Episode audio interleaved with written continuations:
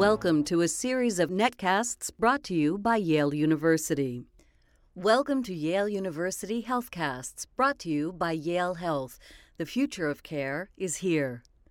Joining us today is Dr. James Perlotto, Chief of Student and Athletic Medicine at Yale Health.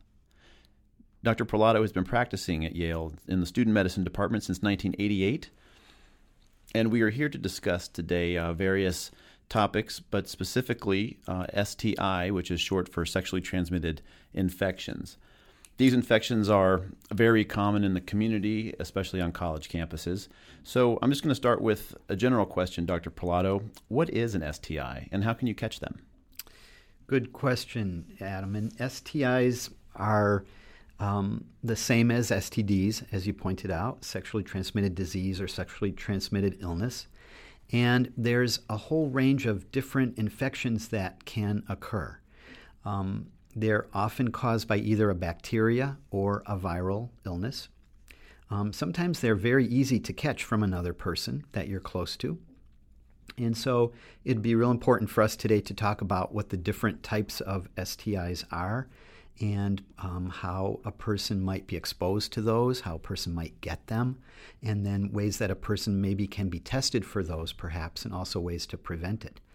Um, when I think about the major STIs or sexually transmitted illnesses that young adults or anybody really can be exposed to, um, often the ones that, that people are most concerned about include things like HIV, which is caused by a virus, um, another common one is chlamydia, also which is caused by a common form of a bacteria. Gonorrhea is another, again caused caused by a certain type of a bacteria.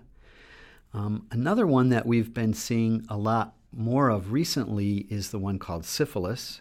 Again, it's caused by a bacteria, and, and ones that are caused by bacteria, by the way, commonly can be treated with antibiotics, often and cured. And so that's really a, good for people to know that there's hope that even if they do catch these, that there is a treatment. Um, the ones that are caused by viruses are a little bit harder to treat, and those do include HIV, which I mentioned. Also, another very common one called HPV or human papilloma virus, again caused by a virus. And another one that many people have heard of, of course, called herpes, which is caused by a common virus too. Great. Well, that's a that's an excellent start and overview. I know that a lot of the listeners have heard a lot about HPV in the news recently. Um, most people are familiar with herpes, syphilis, and the other two that you mentioned gonorrhea, chlamydia, and HIV. I think at the top of the list, people are interested in knowing who should be tested and when would they know to come to you to be tested. Really, testing is an important thing for anybody to consider who has had personal, intimate physical, sexual contact with another person, even if it's been just one partner or just for one or a very few number of times. Um, so I think that it's a really great thing for people to talk about with their partner or their partners that they have, even if they don't have a partner currently, but they were with somebody fairly recently, perhaps in the last six months or year. Um, it's very, very reasonable to think about getting tested for STIs. Um, in fact, the United States Preventive Services Task Force actually does recommend very specific testing for certain people. For example, they recommend that everyone in the U.S. over the age of 15 probably should be tested for HIV once a year. I did That's not know a that. very reasonable recommendation. We also recommend, for example, that all women who are sexually active or have an intimate physical partner um, uh, up to about the age of 25 or 26 should also be tested at least once a year for chlamydia. So those are two that are very strongly recommended. But really, again, I'd like to reinforce that you know any person who's been in a relationship or even currently in a relationship, or a person who has a series of different partners, um, or has more than one partner at one time, all, anybody who's who may have any of those experiences really should consider getting tested for STIs. Um, probably another thing to mention with your question, Adam, is that um, STIs can be transmitted in a variety of different ways. And my patients often ask me about this question. And so STIs can be transmitted by regular sexual contact, what we think of as the usual sexual contact, which is what we think of as genital contact, or for a man and a woman, that would be penis to vagina contact. Um, it also can be transmitted from penis to anal contact, which can be between a man and a woman or a man and another man. Oral contact can also be a risk for sexual illnesses, um, and that can include mouth to genital area, or it could include mouth to the anal area of a partner. Um, kissing, which is just mouth to mouth contact, of course, is much less risky in terms of transmitting STIs, but even herpes can be transmitted from mouth to mouth kissing. And so, even a person who hasn't had what they think of as really actual full sexual intercourse might still be at risk for some of the STIs. So, it's important to really think about not only who your partners have been, but also what you have done with your partners over the time that you've been with them. Dr. Perlotto, a lot of people are going to ask what seems to be a very obvious question regarding STD or STI prevention. Could you talk for a minute about various options for not only birth control but personal protection from sexually transmitted infections? Sure. That's a very good question. When I think about prevention, Adam, I usually I think of it in several different ways, and these include um, talking to and getting to know your partner, thinking about very basic ways of preventing sexually transmitted illnesses through abstaining from physical contact or sexual contact, or using some kind of a barrier device like a condom.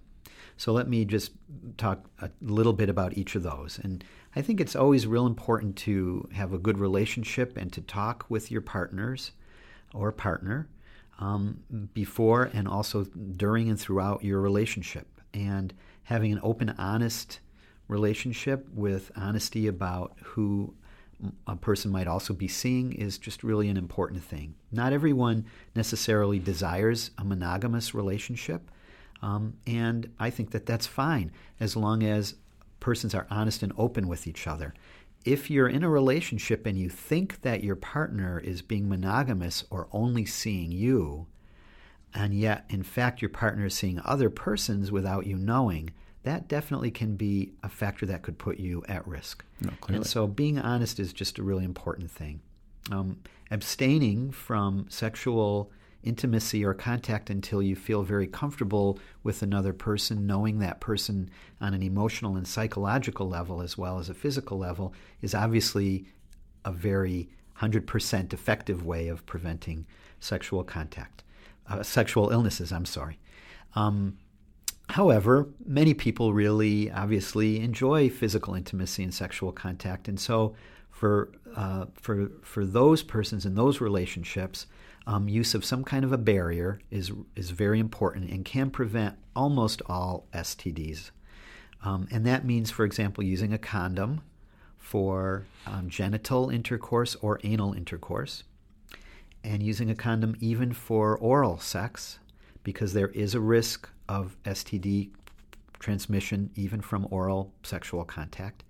Um, also, a person can use a flattened piece of impermeable latex called a dental dam, um, or you can take a non lubricated condom and just cut the condom open and flatten it out.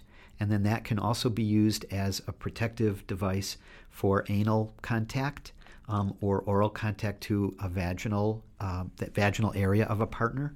Um, and these are all ways that you can still enjoy intimacy and pleasure with a partner, but also prevent the transmission of the bacteria and viruses that cause STIs. And just one last point to be clear for our audience we're talking about latex condoms. Yes. I know that um, I'm often asked about um, natural skin condoms. Yes. Um, specifically the NaturaLamb brand. I understand that that does not um, convey protection to that's right many, if not yep. most, of the STIs that's that are right. out there. And um, for folks who are allergic to latex, there are also latex free condoms and dental dams available. Um, made of materials called nitrile and others in that category. Um, another important point, Adam, it's very important to use a water based lubricant with uh, condoms, latex condoms, because oil based lubricants and things such as baby oil or Vaseline actually can break down the integrity of the condom and can cause it to malfunction, or you can actually get an infection through that if you don't use the right lubricant. All excellent information, Dr. Perlotto. I think what we will do is uh, look into a couple of these uh, disease processes that you mentioned in subsequent health casts and um, ask our listeners that if they do have further questions that they uh, check into those. This has been a Yale University HealthCast, sponsored by Yale Health and the Office of Public Affairs. For more information on this and other health topics, visit our website, yalehealth.yale.edu.